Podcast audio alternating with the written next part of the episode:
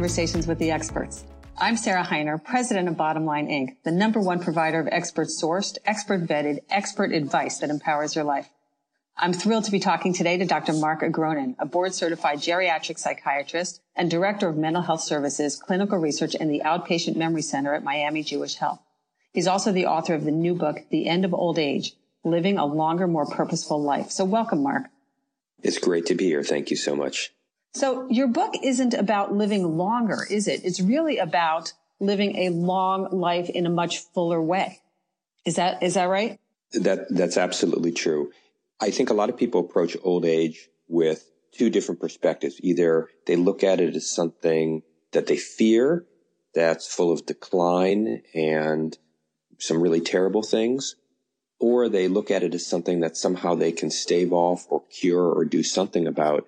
But either way, we really don't end up embracing the potential that we gain, the strengths that we gain as we get older. And so for me, the whole point of the book is to take a broader look at this whole process of aging and try to get away from this very negative view of being old that we have and instead look at aging as a dynamic developmental process in our lives that really bring us some of the greatest gifts that we have, not only for ourselves, but for our, our community as well.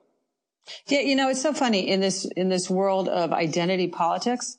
In some ways, society and individuals, we both have to stop being so ageist, right? The young people discriminate against the older people and the, the society discriminates against it because we put them out to pasture and people themselves are viewing themselves as done. You talk about, we complain about, you know, how we're feeling and that we can't remember things anymore and that we hurt. Um, and we're, we're stopping our own progress from being able to we develop at this stage. It's very true. We don't think twice about putting down aging. I'll give you a good example. I had a colleague who recently had his 50th birthday. Now, I don't think any of us would consider 50 uh, old at all, but they not anymore. I don't. Of, uh, not anymore, not at all. he was given a series of gag gifts, all of which poked fun at his age. So, for instance, they gave him these little lollipops that said 50 sucks on them. They gave him this, uh, it was, is called a, it was like a doctor bag, but it was from Dr. Decrepit. Uh, they gave him this like package of these marbles and it said the lost your marbles replacement kit. And everyone is, is laughing and poking fun at it. And I thought, if, if this was something that was making fun of his, his ethnicity or his religion or, you know, we would be rightfully horrified and offended by it. So why is it that aging is still something that's such a fair target that we can poke fun at and not really think about it because we're really putting ourselves down and we internalize those negative attitudes and it impacts the choices we make and how we look at aging in a very negative way. Right. Well, and it's so true. Now, meanwhile, let me talk out of the other side of my mouth for the moment because the fact of the matter is that our bodies are not as, as lithe or as strong as they were when they were younger. And our brains do shift, right? So we really do need to respect and understand the changes that our bodies are and no, a 50 year old is not the same as, as a 20 year old for good and for bad. That is true. And that's really the, the subject of the clinical work I do because people come to me with really severe physical and mental issues. And so I see that downside of it. And that's true. And we cannot ignore that. We have to address it. But that's only half the story. If we only focus on that part of it, we're missing a whole other part of aging that balances it out and can even take us to different levels. I'm convinced because I've seen it not only in my own life, but in that of so many patients, even individuals who have really severe problems, that when you take a more positive attitude, you strategize on ways to use your strengths to make things better, you really experience a very different aging process. It really becomes a self-fulfilling prophecy. Right. And in the and book, I even talk about about research that shows that people who have more positive attitudes towards aging actually end up living longer. Now, my point is, you know, living longer is important, but we really, at, at the end of the day, want to live better. Right. Well, and again, I think that, you know, we have been so trained in society to view the glass as half empty. We wake up and we complain. Nobody talks about the good news. What's all over the broadcast TV? It's all about the complaints and the problems versus the celebration of the upside of things. And I think that we have all been so acculturated to complain rather than to identify the the benefits of aging and or the benefits of anything in any given day. It's true. And there are consequences to that because as you get older, and, and in particular for, for individuals in their 80s and 90s, if you take that attitude when you're facing challenges that certainly are surmountable, but people sometimes tend to give up where they see physicians or, or other individuals who really aren't going to go the distance to help them and they ignore the fact that there's so much we can do to improve the aging process. And so those attitudes begin when we're young and, and unfold throughout our entire life. And it begins with each individual person, as you said, the, the way that they view the world. I'm talking to bottom line expert Dr. Mark Agronin about his new book, The End of Old Age, and how staying young starts with the understanding that we're not simply getting old, but that we are refining skills as we age. This book will turn your perspective on aging inside out with case histories and beautiful stories of how people evolve, not erode as they age. The End of Old Age is available at our Bottomline store at bottomlinestore.com. And when you use coupon code EVOLVE, that's E V O L V E. You'll get 20% off when you buy it. Visit bottomlinestore.com, your expert source for wellness and more. Bottomlinestore.com. Let's talk for a second about so you talk about the five elements of wisdom, right? And these are the the pieces that people start to where you know the areas in which they are improving and growing. So can we go through what those are and then talk about those because that's that's the key to it all, right? Sure. Well, I, I, take a page from a lot of the research that's been done on intelligence. And one thing, you know, we've seen very clearly is that intelligence is just not one single element, that there are many different forms of intelligence. And that's why, you know, you may have a, a child who has really uh, artistic gifts, but might not be so great at math or vice versa. But we recognize that everyone has different strengths. Um, you can't be strong in everything. I look at wisdom the same way you know, we tend to think about wisdom as someone who can can take their knowledge and, and, and ability and apply it to decision making, but it's a lot more than that. And and so I divided it up based on all the research on wisdom that I that I've studied and seen in my practice into five different types of wisdom or five different people, as I call them. And I call these the, the savant, the sage, the curator, the creator, and the seer. And each one represents a different form of wisdom that we, we may be really strong in one area and not so much in another. Even for individuals who are facing uh, cognitive changes, physical changes, they still have areas of wisdom that they can um, express. And this makes all the difference in terms of their own well-being and that for other people.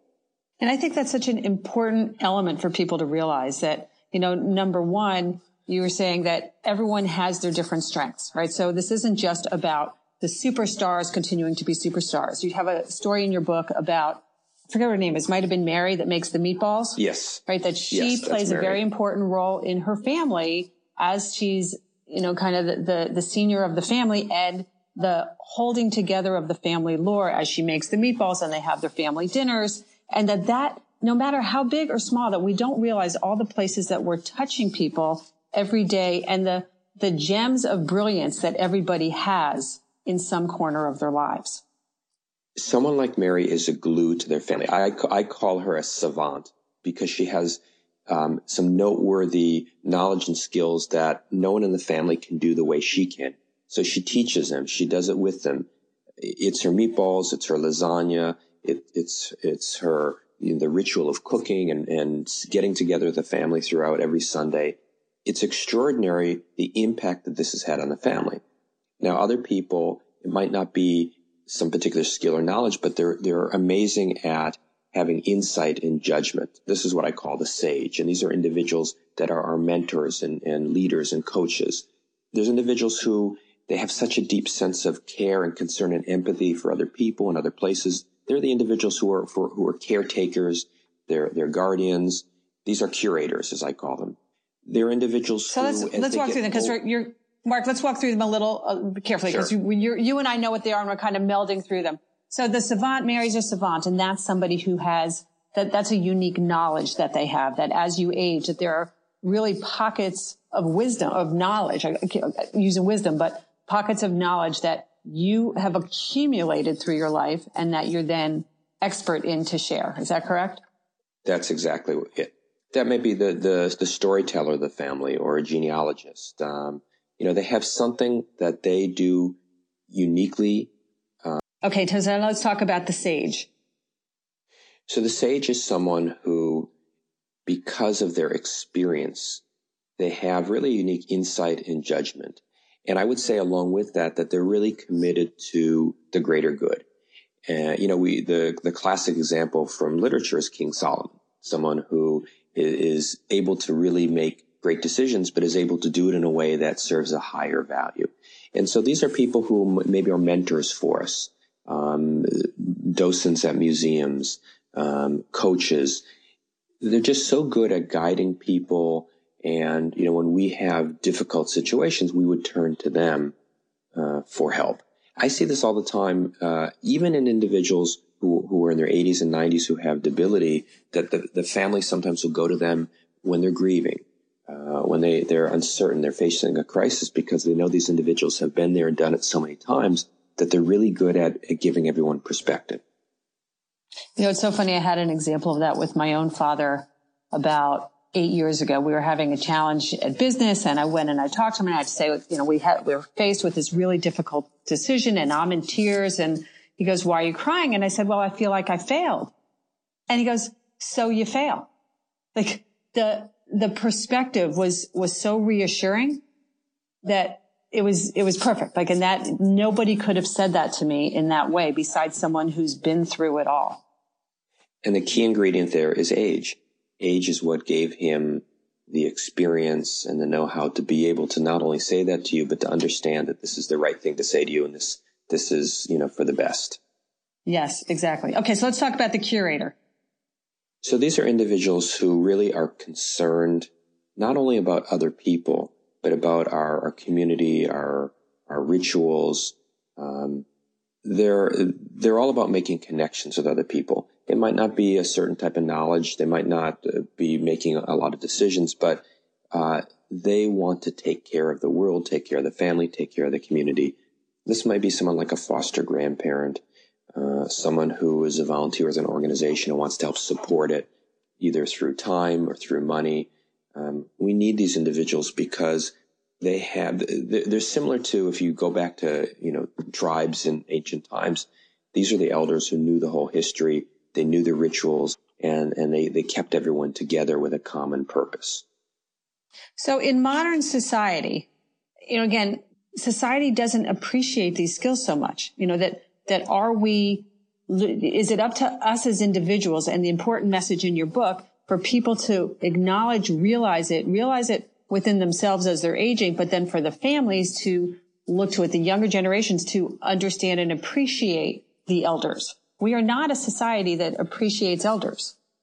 Well, this is, and, and my concern is that with the pace of technology and social media now, uh, in many senses, young people are taking on not only leadership, but sometimes to the exclusion of older individuals. And I think that's a, that's a loss.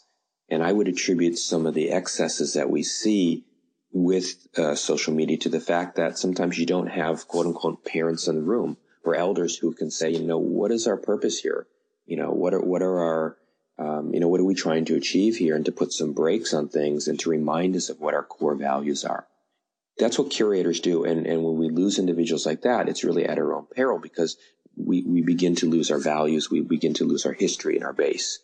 Doesn't mean yeah. that these things don't change and evolve over time, but we still have to keep those things in mind and remind us either in a good or a bad way. So uh, to give you the example, I, in the book, I talk about a Holocaust survivor who every year travels with students back to Poland, takes them to Auschwitz, shows where she was, tells what happens to her family because she wants, it's so important to her before she passes on to remind them of, you know, great evil. And, to, and oh, it was a phenomenal them, story. And to help them make a commitment to doing things better in the world by, by imparting her own history to her. And, you know, she's an unforgettable individual in their lives. Uh, and that, that story was so powerful. Yeah.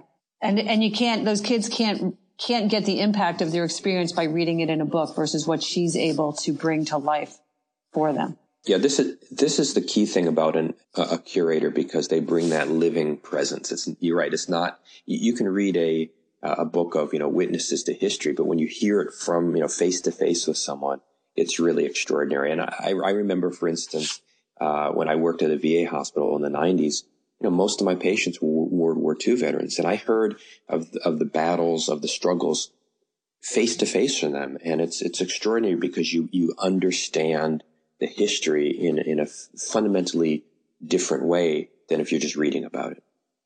Right. Okay. Let's talk about the creator now. Well, one thing that's clear is that as we get older, we have the potential to be even more creative than we were when we were younger. Now, this may be someone who's artistic. It may be a hobbyist, a craftsman. It might be someone who is working on their own body in terms of uh, being, you know, involved in a senior Olympics. It might be someone who likes to explore and travel and going on adventures. But the bottom line is that their, their basic motivation and interest is to do something new and different. And in some ways, as we get older, we're more liberated to do that.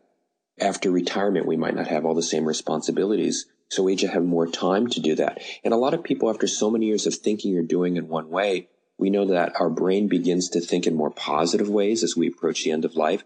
We begin to think in less ideological ways, what we call post-formal thinking. So it's not just about, um, you know, societal changes that enable this, but our brains are, are changing and growing in ways at the same time we're facing changes and decline, but growing in ways that allow us to be more creative. And I think the best example is if you go to any museum and you look at the works of someone like Matisse. I talk about Matisse. Many of his greatest works were done at the very end of his life after he had been very ill and had recovered from an almost deathly illness. Um, a lot of great folk artists, they achieved the, the, the apex of their work in the latter part of their lives, often in their 80s and 90s. And so, you know, whether it's, uh, again, a hobbyist, an artist, an explorer, whatever, aging is what gives us newfound abilities to really think in, in, in creative ways. Yeah, absolutely. I mean, Grandma Moses, is a classic as well. I mean, I don't know that she ever painted when she was 20. Um, she, she, she was an artist when she was younger, but when she really came into her own was when she was later in life. And part of it was about painting about her memories of growing up on, on a farm in the past. But she was able to do it in a way which was so different and right. so unique. And it was so modern at the same time. It reminded us of something from the past. Well, in some ways, actually, that combines, it's, it's the creative aspect of her, but then it brings in was it the sage, right? That's bringing in the stories yes. and the curator that's right. That's bringing in these other elements of her life to yeah. tell the stories and to share that. And that's such an important point because we can take all the different strengths across these different areas of wisdom. And when we bring them together, it's so powerful. Um, but it's important for people to, to take stock of what they have. Sometimes we lose sight of the fact that we have all of this wisdom. And that's really why I wanted to break it out into different areas because if you think about wisdom in a very broad area, you begin to really understand what you've achieved and gained throughout your lifetime and what you still have in you, almost like a form of currency to spend as you get older, even as you face adversity. Yes, absolutely. And we're going to talk about that in a, in a, get more detail on how we evolve to and understand these elements in our next segment. Um, let's talk though about the last element of wisdom, the seer. Well, This is someone who just has such a well developed sense of insight, of spirituality, acceptance, gratitude towards life, and they're able to to experience this on their own. They're able to experience it with other people. So they, th- this may be someone who is a spiritual leader at a church or synagogue, um, someone who is able to impart and show us this acceptance of, of life and, and of what we face. I would link this to an experience I've had as, as a psychiatrist. Most of the people I see are in their 80s and 90s. I've had almost no one who talks about a fear of, of death and, and that, and lets that consume, uh, their life. Most people find a way to live on and grow even in the face of that. They find an acceptance of that. And that's something you can't do as well when you're younger. You need age to help you with something like that. And it has so many different impacts. Um, and the seer is someone that is able to really give us that, that transcendent view of, of history and of life. Right. So important and so interesting that these, these elements really are within everybody. And, you know, we're going to, Mark, we're going to end this segment. I think that you know, the important takeaway here is that we as a society have to stop picking on ourselves. And we as individuals have to stop picking on ourselves. And we have to understand that with each stage of life comes different knowledge and different experience and different roles in the world. Your book is so important, Mark. So I'm thrilled that we talked today. We're going to talk more in future podcasts. And the book itself is available in the Bottom Line store. Again, the name of the book is The End of Old Age and come to bottomlinestore.com and you can read it for yourself and hear all these great stories. Thank you so much, Mark Agronin. Thank you so much. I'm talking to bottom line expert Dr. Mark Agronin about his new book, The End of Old Age, and how staying young starts with the understanding that we're not simply getting old, but that we are refining skills as we age. This book will turn your perspective on aging inside out with case histories and beautiful stories of how people evolve, not erode as they age. The End of Old Age is available at our Bottom Line store at bottomlinestore.com. And when you use coupon code EVOLVE, that's E V O L V E, you'll get 20% off when you buy it. Visit bottomlinestore.com, your expert source for wellness and more. Bottomlinestore.com.